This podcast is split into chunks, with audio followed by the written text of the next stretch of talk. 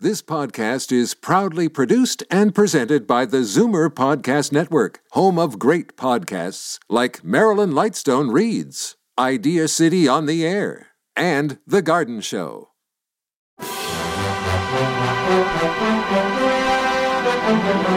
It's Zoomer Radio's Theater of the Mind with Frank Proctor. Open your mind as we fill your head with amazing thrills, chills, and laughs. Theater of the Mind. The best love programs from radio's golden age. Only on Zoomer Radio. Now, here is your master storyteller, Frank Proctor. Well, thank you, and welcome to the show. For those who had hoped World War II would end swiftly, it continued to dominate the news in 1943. As meat became scarce, Tuesdays and Fridays became meatless days. But you didn't complain. You knew it was necessary to help the war effort, and you did your part. Perhaps you took your mind off your worries by attending the opening on Broadway of Rodgers and Hammerstein's Oklahoma, which would become a sensation. Several songs from this musical became hits, including Surrey with the Fringe on Top and Oh, What a Beautiful Morning. Speaking of hits, many songs in 1943 reflected the war, such as Praise the Lord and Pass the Ammunition. Uh, the big news in music was a young man named Frank Sinatra. His fans, called Bobby Soxers, gathered in huge throngs wherever he performed. At one 1943 engagement at the Paramount Theater in New York, as many as 30,000 fans grew uncontrollable, and the riot police had to be called. Among the new radio programs in 43 was the Judy Canova Show in her supporting cast, Gail Gordon, Mel Blanc, and Ruby Dandridge, and Nick Carter, Master Detective. Edgar Bergen and Charlie McCarthy brought welcome smiles to radio audiences everywhere. Here's proof in the episode first aired in 1943.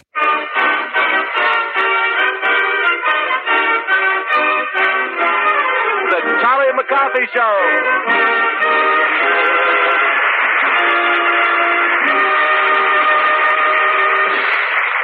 This is Ben Grauer, ladies and gentlemen, greeting you on behalf of Edgar Bergen, Charlie McCarthy, Ray Noble and his orchestra, Anita Gordon, Mortimer Snurd, Ursel Twing, and our guest for the evening, the internationally famous hostess, Miss Elsa Maxwell. Yay, Edgar Bergen and Charlie McCarthy.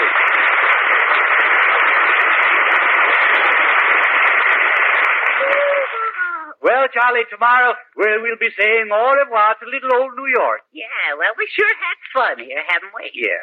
We wore the old town out. Say, did you get in touch with the baggage man? yes, I took care of it. That's fine. He's already got his truck parked under your hotel window. I yeah. And tomorrow we're off to Oklahoma City. Oklahoma City. Yes, yes. I'll be there next Sunday. Uh, sort of a request of the governor. I thought your parole was up last year. No, wait a minute. No, no, young man. I didn't know that. Ray Noble and his orchestra take us away on the Atchison, Topeka, and the Santa Fe.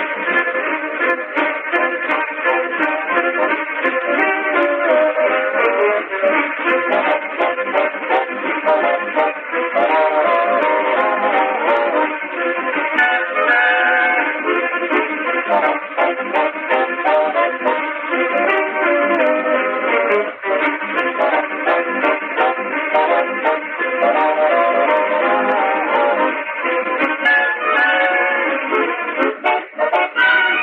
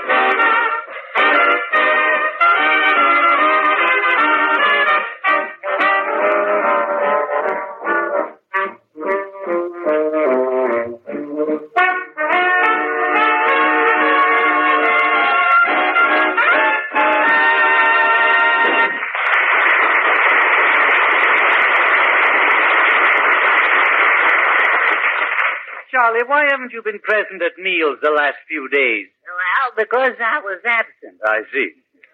And why have you been absent? Well, because I wasn't present. I know. Well, Shall we go around again? no, no, it wasn't. yes. Well, you've been acting mighty strange lately. yes, sir. What's gotten into you? Well, that's just it. Nothing. Nothing, I see. The, the horrible truth is I haven't eaten for five whole days, Mr. Bergen. You haven't eaten. No, sir. That's why I'm so weak. Malnutrition has already set in. Well, explain your actions. I don't understand. Well, it's like this, Bergen. You went and cut off my allowance last week, didn't you? I certainly did. Yes. So, I'm on a hunger strike. Oh, I see. So that's it now. Yes, sir. A hunger strike. You're darn right. That's what it is. Yes. Yes, sir. And I'm, I'm just being sick of being punished all the time. Is that so? Yes. But, young man, you're only punished when you deserve it. Well, that's what I say. I'm sick of being punished all the time. I don't. Yes, I don't. I'm not going to quibble. I'm just going to hunger strike. I'll get my point. What are you babbling about? Uh, Look at it. No, please. uh, Now, please, please. I'm no Oh, no mood to dicker. Charlie, listen. Ah, So that's it now, a hunger strike. yes. You know, I think you're blush bluffing. Well, make up your mind. Wait a minute.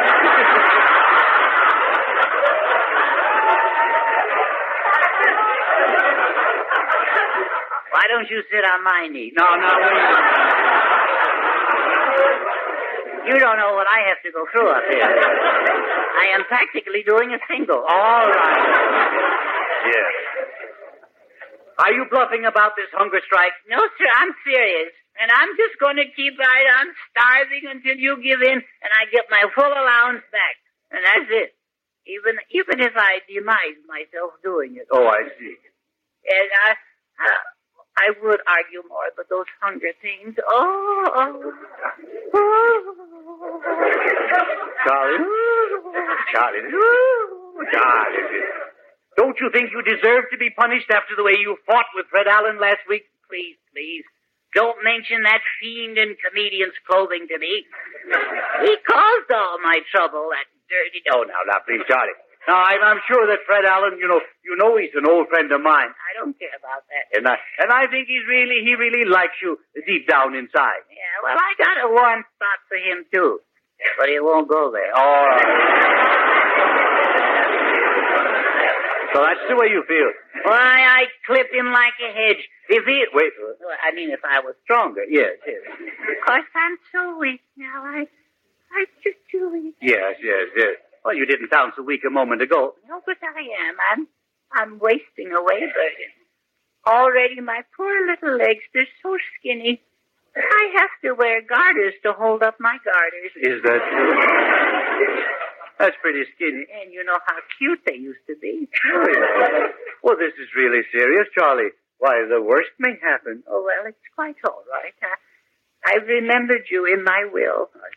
I'm leaving you all the money you owe me. I Well, Charlie, I think I'd better take your temperature. Well, you've taken everything else. Oh, the pain. Oh, everything. Everything is getting dark. Dark. Ain't I pitiful?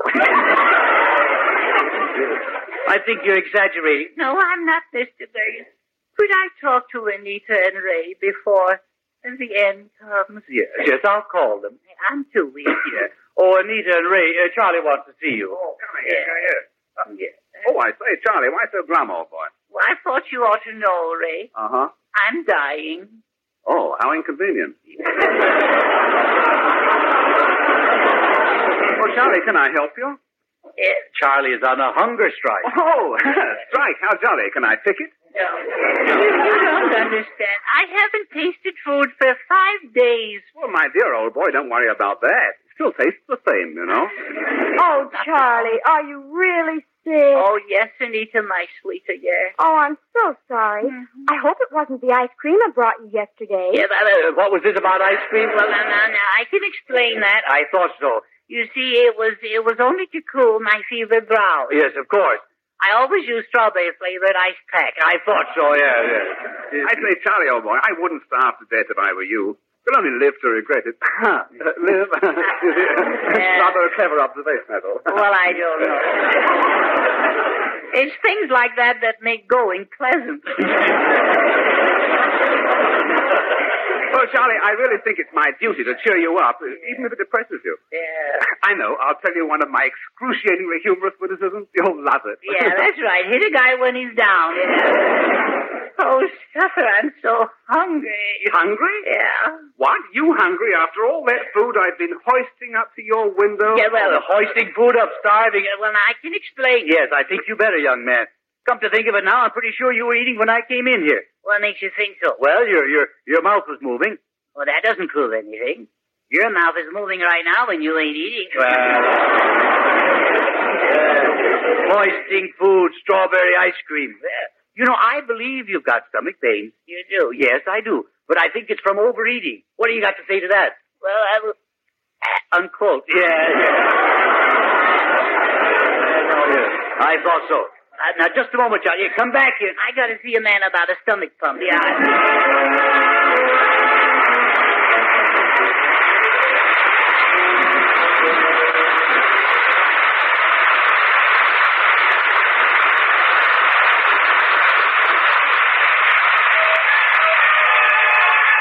Our lovely little Anita Gordon sings, But I Did. I don't wanna phone you again, but I did. I didn't wanna see you again, but I did. I had a certain feeling for you that bothered me. I had to find out what the hidden charms could be. I didn't want to hug you again, but I did. I didn't want to kiss you again, but I did. I must have been too sentimental doing what I did. I didn't want to fall in love, but I did.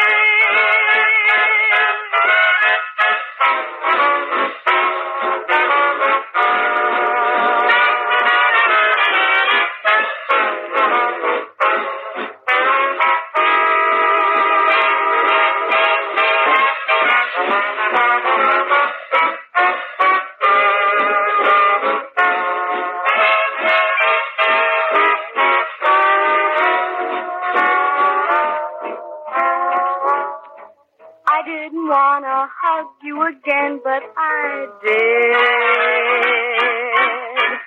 I didn't want to kiss you again, but I did.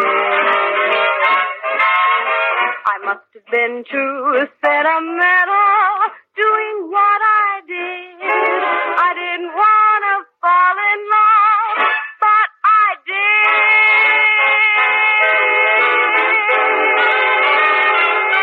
did.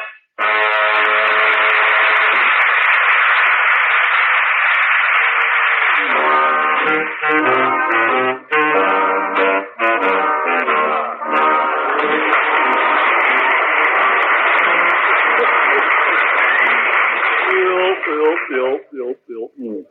Hello, Mortimer. Hello, Mr. Bergen. Yes. yes. Um, what are you doing there? Hmm? What are you doing? What you working on? Well, I'm, I'm learning a poem. Oh, you're learning a poem. It ain't easy, though. No. Mm. It ain't easy. No. Are you poetic?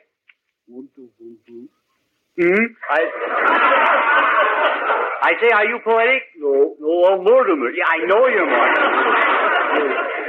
My, my teacher gave me a poem that's supposed to help my me- my rec- memory. Yes, your memory. Yeah. Well, what's wrong with your memory? What? What's wrong with your memory? Well, well, it's um, it's sort of, it's um, well, it's uh, the- uh, what was the question? What was it?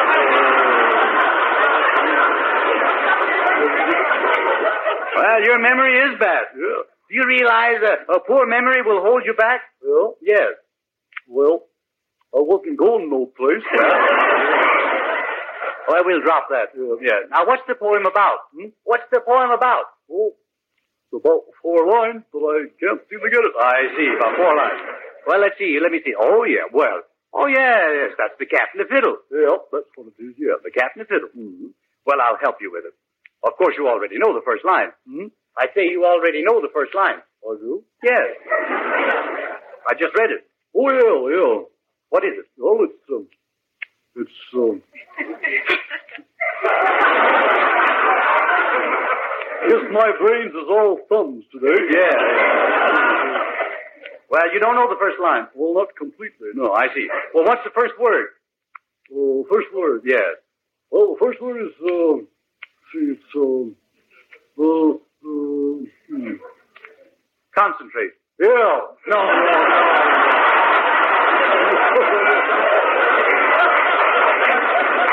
no, no. No. Now I'll help you get started. Hi. Hi. Oh, Mr. No. No. Hi, diddle diddle, the cat and the... Kitten? No. cat and the mouse. No, not the cat and the mouse. Oh. Fiddle. No, don't play a note. I know you don't. No, no. no. Let's try the next line. Hi, diddle diddle, the cat and the fiddle. What? The cow ran out the clock. No, no, no, no. No. What? The cow jumped over the moon.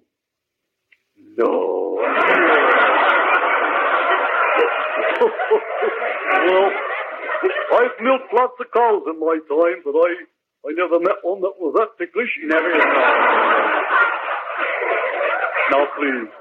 I didn't come here to be laughed at. All right. all right, all right. Never mind. Now, what's the next line? Oh, it's, uh, it's, uh, no coaching, please. No coaching. Uh, what is the next line? Yeah. The little dog laughed to see such sport. Shoot if you lost his whole gray head. No, no, no, no, no. That's wrong. What is it? Well, the dish ran away with a spoon. Well, good for them. Yeah. I hope they'll be happy together. Yeah. Mortimer, how can you be so stupid? Well, it's an old family recipe. I imagine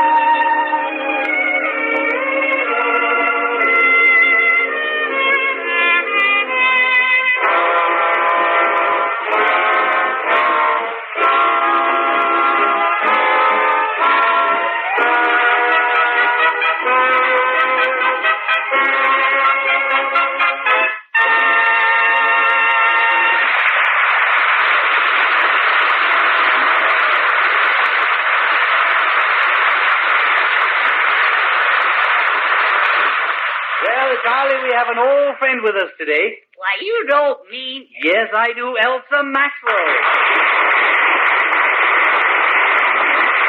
Thank you. Hello, Edgar. Well, it's the same old Elsa. Pretty as a picture. Same old Edgar, blind as a bat. And how is Charlie, my little woodwind? Yeah. Oh, fine, fine. What do you know, Gravel Tonsil? Not much. I'm just back from Hollywood. Oh. Gee, I'll bet they're still celebrating out there. Elsa, uh, it is it is nice to get back. Aren't you glad to be back in New York? Oh, yes, Edgar, there's no place like New York. Oh, you're so right. I love it during, during the nylon season. I do That's very funny. Ha ha, I'm laughing. Yeah, well, stop it. Yeah. You're shaking the whole house. No, no, no. now, no remarks about Elsa's weight. No. Oh, it doesn't bother me, Edgar. I used to have an hourglass figure. Well, what happened? Well, it kept gaining. Oh. What's the time now in round figures? Charlie, I suppose you know that Elsa's going to give you a nice going away party. no. Yes, she is. Well, what sheer heaven. Oh, I know you love this party, Charlie. I have a wonderful surprise for you. Well, that's good. How long will he be laid up? Who? Fred Allen. No, Charlie, it's a personal present. A present, Finney? Oh, you silly girl. I just couldn't let you do it. Just couldn't. What is it? At my house, and I'll be expecting you over there in a little while. Yes. Well, now, this is awfully kind of you, Elsa, to do this for Charlie. How can I ever repay you? Oh, with check, cash, or money order. Goodbye. Nice choice.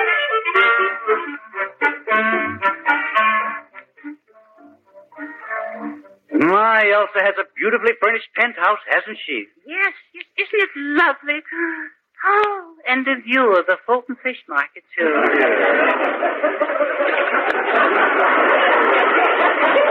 Charlie, I thought I told you to wear a white tie. Well, it was white until I tried to tie it. Oh, I see. Welcome to this nice old residence, gentlemen. Whom shall I say is calling and all that sort of highbrow stuff, you know?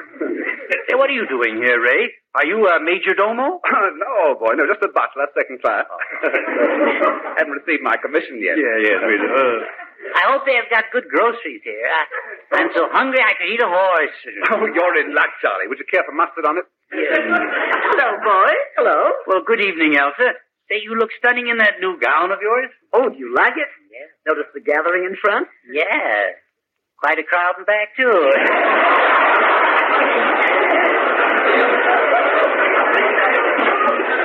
Just the same, I'm very pleased with this yellow dress.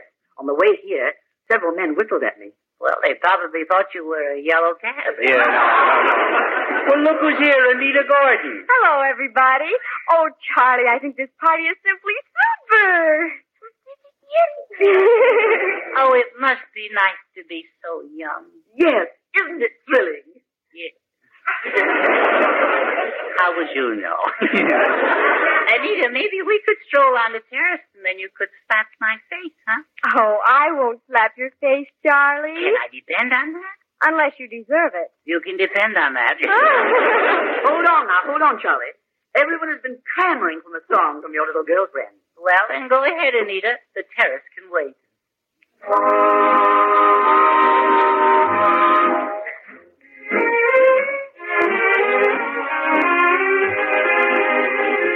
Was the last time I saw you? The last time? Or can I hope to hold you once more?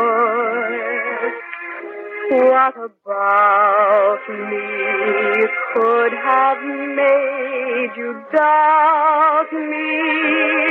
Want to live without me? Loving me no more? From the first time I saw you, I loved you. And to me, darling, you were romance. Was the last time I saw you, the last time. Or will you give love one more chance? From the first time I saw you,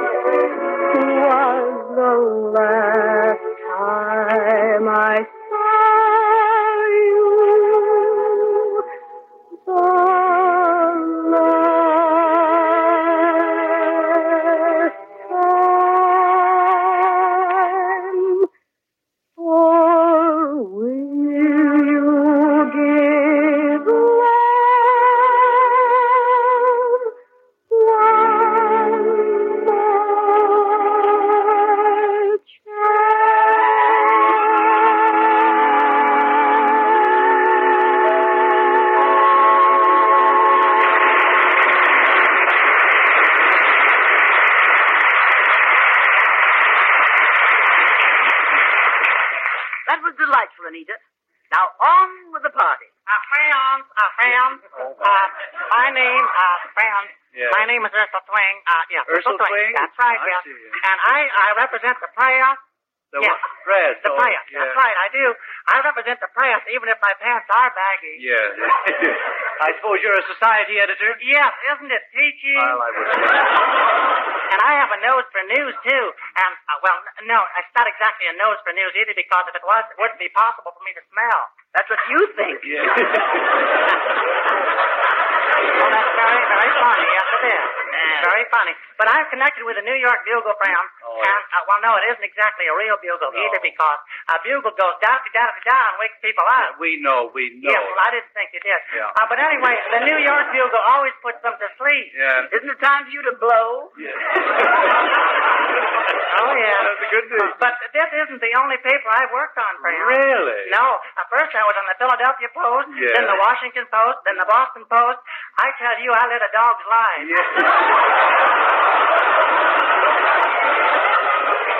Well, I.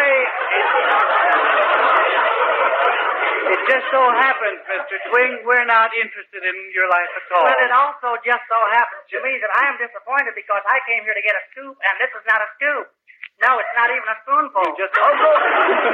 Don't peddle your paper. And, and that does it. That does it. Yeah. You all think you're so smart and scintillating. Well, we don't Yes, you think do. so. But I find you to be just a ragtag and a bobtail crowd of ne'er do well. Now, what should So I- as to speak. Yes. Yeah. But now you've just got me into a snitch, and so goodbye. Well,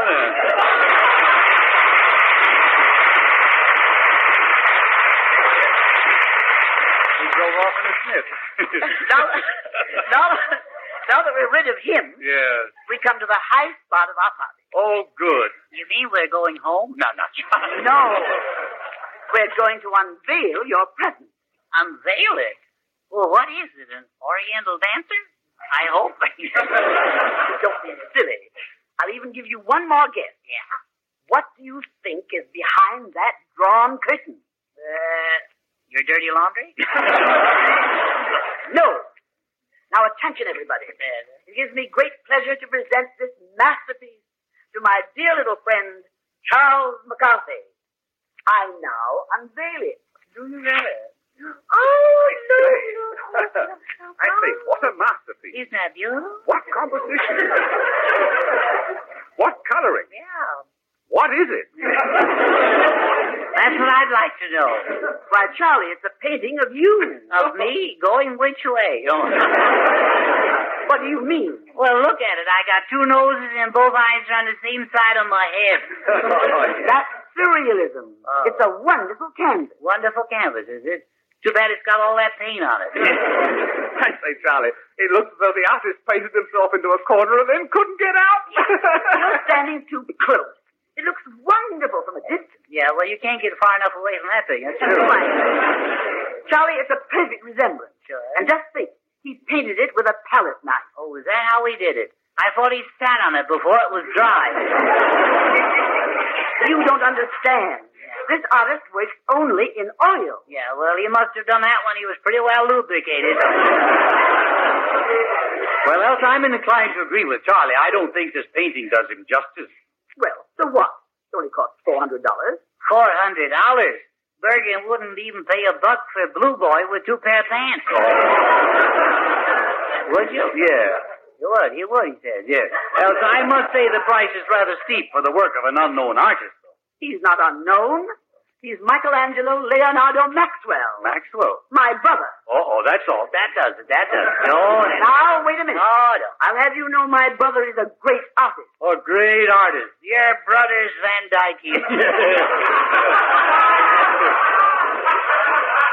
Don't forget, Edgar, you ordered this picture and you're going to pay for it. Not while I'm still alive.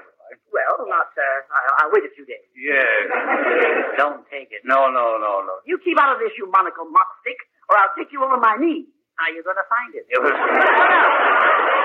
You shut up, or I'll stick pigs in your ears and use you for a hollow tree. I'd like to see you try it. Why, you Park Avenue blimpy. Oh, no, no. Why wouldn't I have that picture if you gave it to me for nothing? And that's just the way I'm going to give it to you, right over your naked noggin. Bergen, you was framed.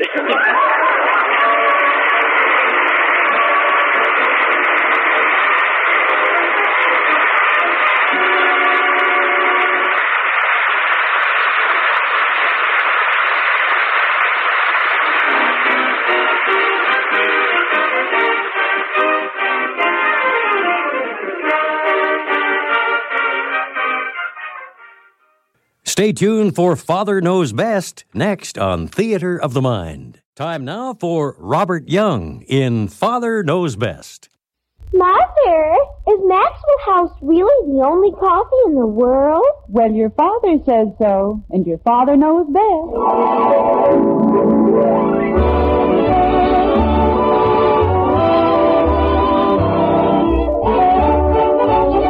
Yes, it's Father Knows Best, transcribed in Hollywood, starring Robert Young as father.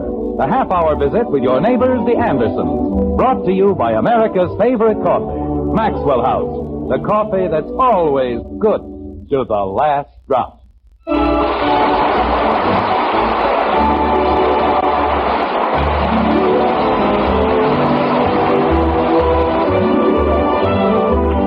It was Byron who said, all history attests that happiness for man, the hungry sinner, since Eve ate apples, much depends on dinner. Well, if you were making plans for a dinner party, you'd probably start with a fruit cocktail or canapes or oysters on the half shell, something like that. In Springfield, however, in the white frame house on Maple Street, they do things in a much more logical way. When Jim Anderson plans a dinner, he starts in a basic, concrete manner, like this. All right, Bud, let me have the cement. Here you are, Dad. Thank you. Now, uh, wait a minute. You didn't use the whole sack. Didn't you want me to? Bud, that's enough cement to build a second Boulder Dam. Oh, gosh, I didn't know. You just said to mix We're it. building a barbecue pit, not another porch for the White House. Jim, I told you in the very beginning. Honey, I know you don't approve, but I guarantee that when I get through, we'll have the finest brick barbecue in Springfield. Gorman's had a sale of portable barbecues, and there was no reason. That's the trouble with this family. They're always buying things. Wouldn't you much rather use something you'd built yourself? Not if someone else can build it better. Margaret, why do you assume that someone else can build a barbecue better than I can? Because you built a barbecue. What was wrong with it? It fell apart. Well, there was a reason for that. I uh, didn't have the proper material. They sold me stale cement, that's all. Oh. Daddy, I've got the bricks all piled up like you told me. oh, that's fine, Kathy. Now what do you want me to do? Well, how would you like to go inside and do your homework? But I want to help. I'll go inside and do my homework. You stay where you are. We've got to get this thing built in a hurry, and it's going to take both of us to do it. He always gets to help you, 'cause he's a boy and you love him more than you love me. I do not, Kathy. Then why can't I help you? Because I. Oh, here. You take the magazine with the instructions and read them off to us. How'll that be? Is that important? Of course it's important. It's probably the most important part of the whole job. Why can't I help Bud stir up the goop? Because the goob is all stirred up. Now, do you want to read the instructions, or would you prefer to go inside and do your homework? I'll read the instructions, Daddy. All right. Jim. One second, honey. We've got to get this thing going before the cement hardens. What does it say, Kathy? Mix two parts of cement, one part hydrated Hydrated. lime, nine parts grated We've sand. already mixed the cement, Kathy. What comes next?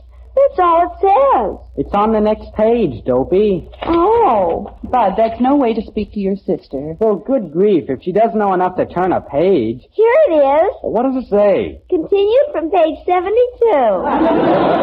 Well, Oh, that's nice. What else does it say? After building concrete slab to desired size for base, What do you have to do that for? The slab bud is to hold the ashes when they drop through. Why can't they just fall on the ground? Because it isn't that kind of a barbecue. Joe Phillips and his father built a barbecue, and they didn't put a slab on the bottom. Well, they were too lazy to do it properly. Now make a slab for the base and let's not have any more arguments. What are you gonna do? I, uh, have to speak to your mother. Well, go ahead. Holy cow. I'll help you, Bud. Uh, what were you saying, dear? Oh, I was just wondering why we needed a barbecue at this particular time, that's all. I explained the whole thing to you less than ten minutes ago. Bill Buckley and his wife are going to be in Springfield. And you've invited them to dinner. I understand that, Jim, but. Margaret, they live in an apartment in New York. How often do you suppose they get to eat charcoal broiled steaks grilled over an open fire?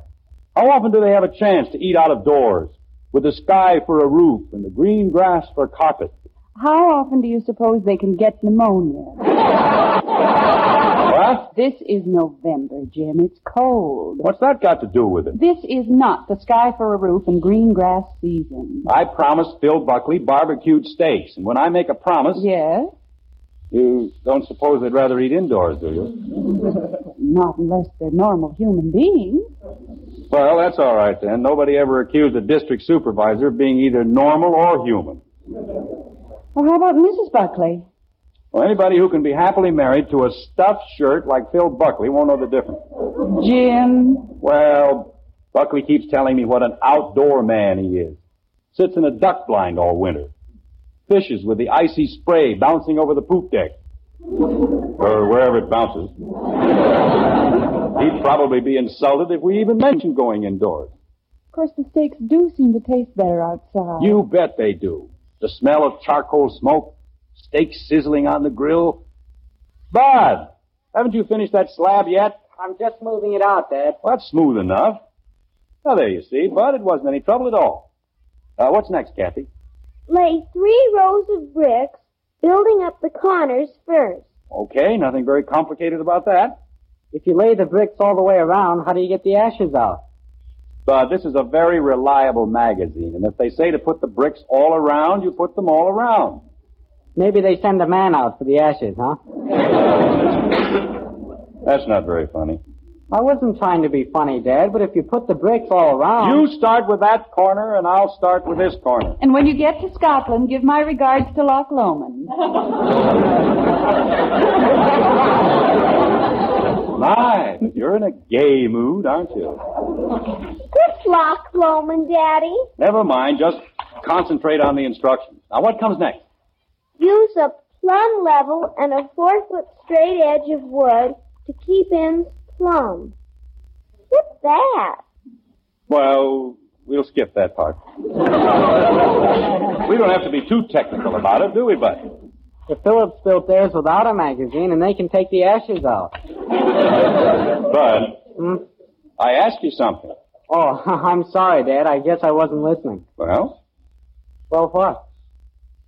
Uh, Your father wasn't listening either. now look here, Margaret. You said Dewey, Daddy. Oh, of course, that's what I said. Well, Bud, do we? Do we what? Hand me a few bricks, Kathy, please. Hey, where is everybody? We're, we're in the backyard, Betty. Dad, if the ashes fall down and you've got bricks all around the bottom. The magazine says three rows of bricks, and that's what we put in. Unless you think you know more about it than they do. I didn't say that, Dad. What's going on out here? We're building a barbecue. What for? Cat's fur to make eh? kitten britches. What? I'm all through with my side, Dad. Want me to help you with yours? Never mind, I'll have it finished in two seconds. Mother, Yes, dear. why the barbecue all of a sudden? Well, Mr. Buckley and his wife are coming to dinner on Saturday, and your father promised them. An- Saturday? Now what's the matter? Father, you can't have anybody for dinner on Saturday. Oh, I can't, can't I? Mother, that's homecoming day. Oh, dear, I forgot all about it. About what? I'm giving a party on Saturday after the football game. Well, this is a fine time to tell me. I did tell you, Father. You even suggested the chili and beans dinner.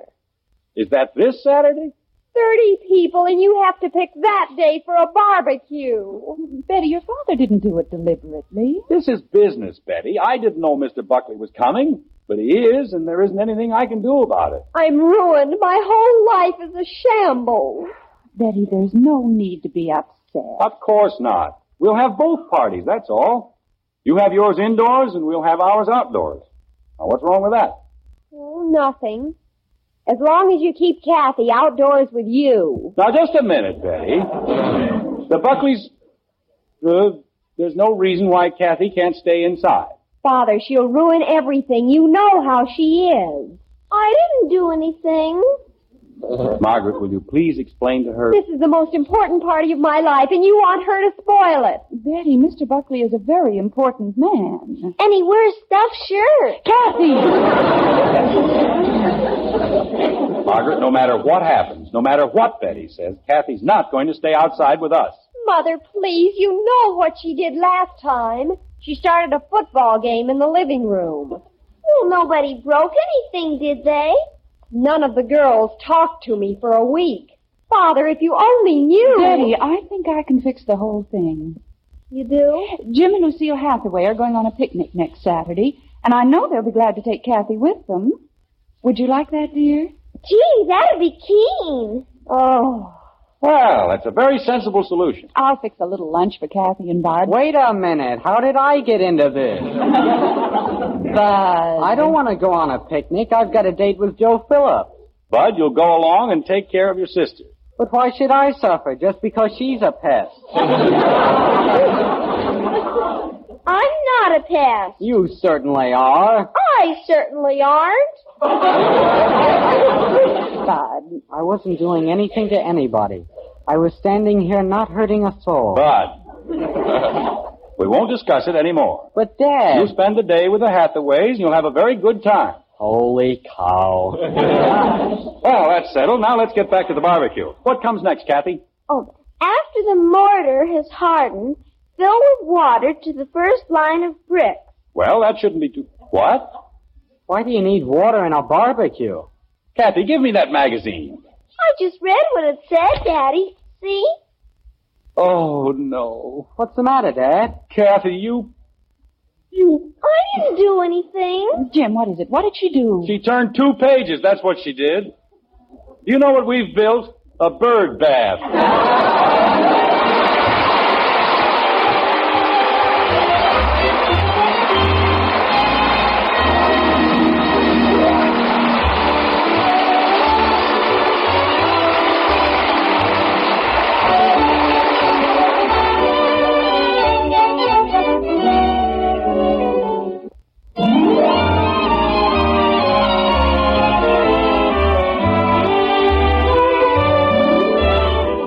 It's Saturday in Springfield, and there's great activity at the Anderson. Indoors, Betty's party is proceeding at a great rate. Outdoors, well, outdoors, things aren't going as well as they might, like this. Ah, the outdoor life, Mrs. Buckley, that's the thing. Living in the open, close to nature. We're very happy with our apartment. Yes, it has steam heat. Hmm. Um, Jim is telling me that you have some wonderful plans for the future, Mr. Buckley. Right now, I'm beginning to doubt that there is any future. yes, sir, this is the sort of thing you New Yorkers miss. The peace and quiet of a small community. A chance to look at the blue sky and the green grass. The simple life. There is nothing in the world more complicated than the simple life. What happened to those steaks you were talking about? Oh, they're right here, Phil. Another few minutes, I'll have these coals just the way I want. You know, Jim, this barbecue of yours has given me an idea, a great idea. Philip gets ideas from the strangest things. So I've been told. Margaret. Uh, what were you saying, Phil? This is a whole new approach to the family angle of insurance protection. Modernization, that's the ticket. Well, I wouldn't say that this was the most modern barbecue in the world. That's what I mean. Why buy an old fashioned policy? Why cook the way the caveman did when they've invented stoves? Follow me? Bill, you can't get the charcoal flavor in a stove. It's the Oh. it's the smoke that makes the difference. Uh, Jim is testing it now for the proper consistency. it certainly looks thick enough. I don't know what's gotten into this fire. Should have been ready an hour ago. Well, stop poking at it. You've put it out twice now. Would you care for another blanket, Mr. Buckley? Huh? Oh, no, thank you. Right now, I'm interested in food. you might not believe this, Phil, but Bud and I built this barbecue with our own hands. I can believe it very easily. It's the weirdest looking contraption I've ever seen. Philip likes everything to be efficient. Don't you, Phyllis? Yes. Uh, Is the smoke annoying you, Mrs. Buckley? Oh, no, it, it seems to make things a little uh, warmer. I think we're just about ready, Phil. Good. I was beginning to wonder whether you'd build a barbecue or. or a smudge pot. Yes, sir. In ten minutes, you'll be digging into the greatest steak you've ever eaten. Ten minutes, I'll be ready to take a bite out of a passing cow. Well, Oh, here we go. And when these steaks hit the grill, just listen to them sizzle. I tell you, Phil, there's nothing like it. There. Now they'll crackle and pop and sputter, fill the air with the most magnificent aroma. When? That's funny. They always have before. Jim, don't you think we ought to take them inside? I'll get it going in just a minute, honey. Let me take a look at that fire, Jim. Philip, you're getting all uncovered. You catch your death of cold. Oh. It's going to be all right, Phil. It's just like sitting in an icebox. That's what it is. Jim, where are you? right over here, Phil. Barbecue. You ought, to, you ought to sell the confounded thing to the government as a secret weapon. Philip, please don't get too close to it. Close? I can't even find the thing. Jim, there's a perfectly good stove in the kitchen. Oh. Oh, there you are. Uh, looks like the draft isn't operating quite the way it should. Maybe uh, if I poke the fire a little more. No, leave it alone. How do you expect it to get well if you keep picking at it? Why, those children certainly seem to be having a nice time indoors. Jim. Just a minute, honey. I think I know what's wrong. You know, Phil, I think if we could just raise the fire a little. Would you like me to get under it and push? well, no, but uh, I was just. Ye gods, man, those steaks aren't even warm. Why don't you lower the grill? Uh, well, you see, we had to build it in a hurry. It was a bird bath first. Margaret. We uh, had some technical problems to overcome, and uh, we had to take a few little shortcuts. So? Well, that's the only place the grill goes. But uh, if we can raise the fire a little, Why don't we just hold some matches under the steaks? Jim, I think this has gone quite far enough. honey, if you'll just give me a few more minutes. Are you going to take the steaks inside, or shall I? Why don't we all go inside? No, you, uh, you'd better stay right here, Phil. All those kids running around, they'd uh, trample all over you. Well, that would be quicker than dying of cold and starving. Put your blankets back on, Philip. Jim. I'll take the steaks inside. I'll have them cooked in two minutes. Well, please hurry, dear. And you stay right where you are and uh, enjoy yourselves. The simple life. Ha! When I get home, I'm going to kiss every stone on Fifth Avenue. Try to do something unusual, and what thanks do you get? Put matches under the stakes, he tells me. Big outdoor man. Shoots ducks in the middle of the winter.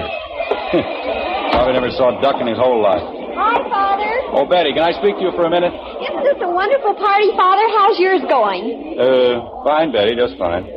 I, uh. Hi, Mr. Anderson. Oh, hello, Tommy. Having a good time? Great. Say, Betty, the gang needs some more chili and beans. Well, there's lots of it on the stove. Grab a pot. Okay. See you around the drugstore, Mr. Anderson. Yes, I'll. See you around the drugstore. Isn't he a goon, Father? Yes, he certainly is. Betty, I, uh. Yes, Father? I know I promised to keep the Buckleys outside, but we're freezing to death. Father. The barbecue doesn't work. The steaks won't cook. You've got to let us come in, that's all. Father, you're going to ruin everything. Mm-hmm. Everything is ruined. I'll be lucky if I don't get fired. Father, if you'll just wait another few hours. You'll be dead in another few hours. Look, just get all of those things out of the oven. Let me cook the steaks, and we'll discuss the rest of it later. But you can't take the biscuits out of the oven. They'll be ice cold.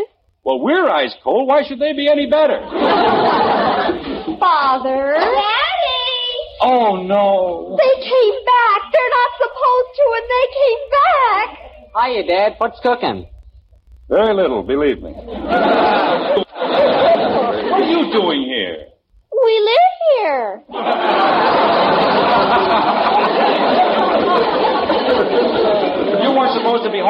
dollars. What happened to the picnic? Mr. Hathaway said it was too cold for a picnic.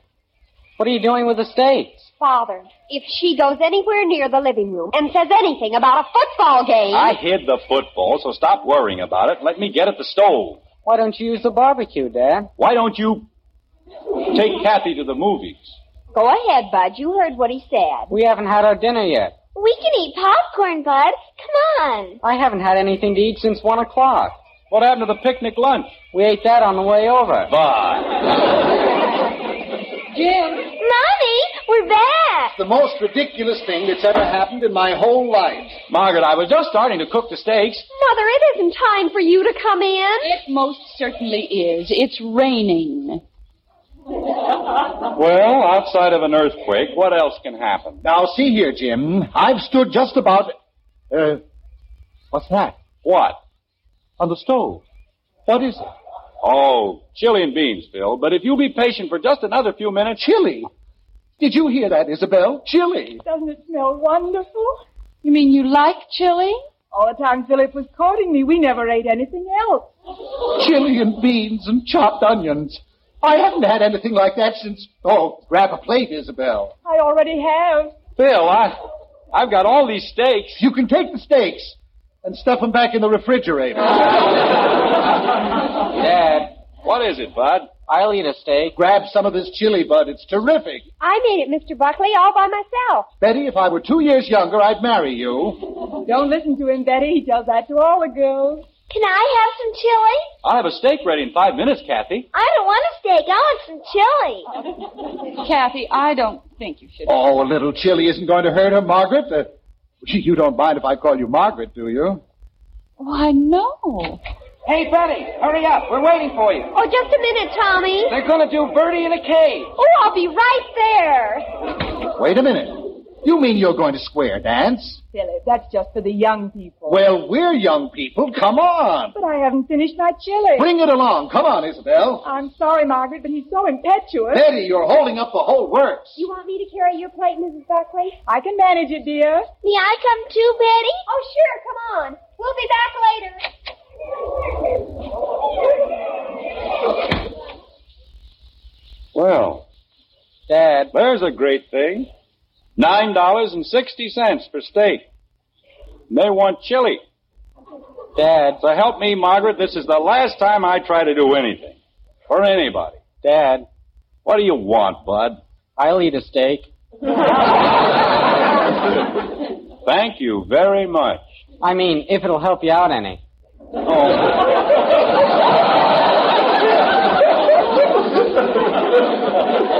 All right, Bud, go ahead. Eat all of them. All of them? Holy cow! Where are you going? To get Joe Phillips, I'm gonna need help. Bud! Jim, Yes, Margaret. while we were waiting for you outside, I had a long talk with the Buckleys. Good for you. Do you know why Mrs. Buckley made this trip to Springfield? At this stage, I don't know anything. Well, Mr. Buckley had told her so much about our children that she wanted to meet them. She did? They weren't interested in barbecues and steaks. They wanted to spend the day with Kathy and Betty and Bud. Well, how was I supposed to know? They. Well, they don't look like the sort of people who like children. But they do, Jim. They like them very much. They like us all very much. Well. What's so funny? Just something Mrs. Buckley said. Well, all right, go ahead. Drop the other shoe. What did she say? now, you won't be angry. Of course not. What did she say? Well, she said that Mr. Buckley had a great deal of respect for your business ability. Oh. Yes? And isn't it too bad you're such a stuffed shirt?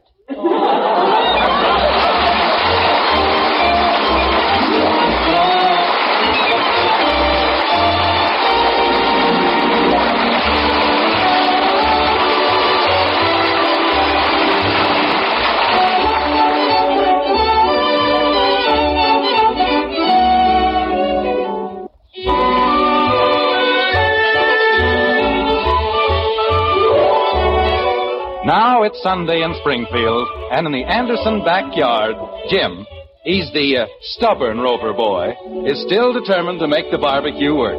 like this. There, you see? Nothing wrong with it now, is there? No, dear. Weren't the Buckleys fun, Mother? Boy, could he square dance. How do you suppose he learned a new thing like square dancing? Look at those hamburgers cook, Margaret. I ask you, isn't that beautiful? Yes, dear, just beautiful. I can't figure out what got into the darn thing yesterday. Well, it's like a new baby, I guess. Invite a bunch of people over to see it, and what happens? Probably cries for the first time in his whole life. Know what I mean? Yes, I know what you mean. Now you take last night. Smoked like a chimney and. Probably won't smoke again as long as we have it. Bud. I've got the plate, Mom. Just one of those things. won't happen again in a million years. Go ahead, Bud. Where are you taking the hamburgers? Into the kitchen where they belong. Wait a minute, Margaret. There's nothing wrong with a barbecue. It's just that.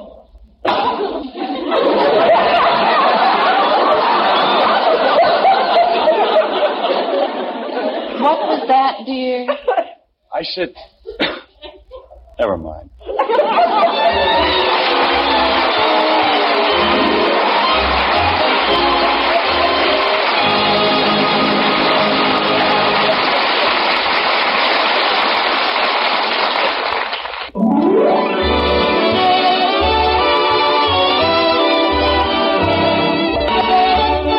Join us again next week when we'll be back with Father Knows Best, starring Robert Young as Jim Anderson, with Roy Borgi and the Maxwell House Orchestra, and yours truly, Bill Foreman. So until next Thursday, good night and good luck from the makers of Maxwell House, America's favorite brand of coffee.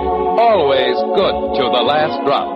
Father Knows Best was transcribed in Hollywood and written by Ed James. Now stay tuned in for Dragnet, which follows immediately over most of these stations.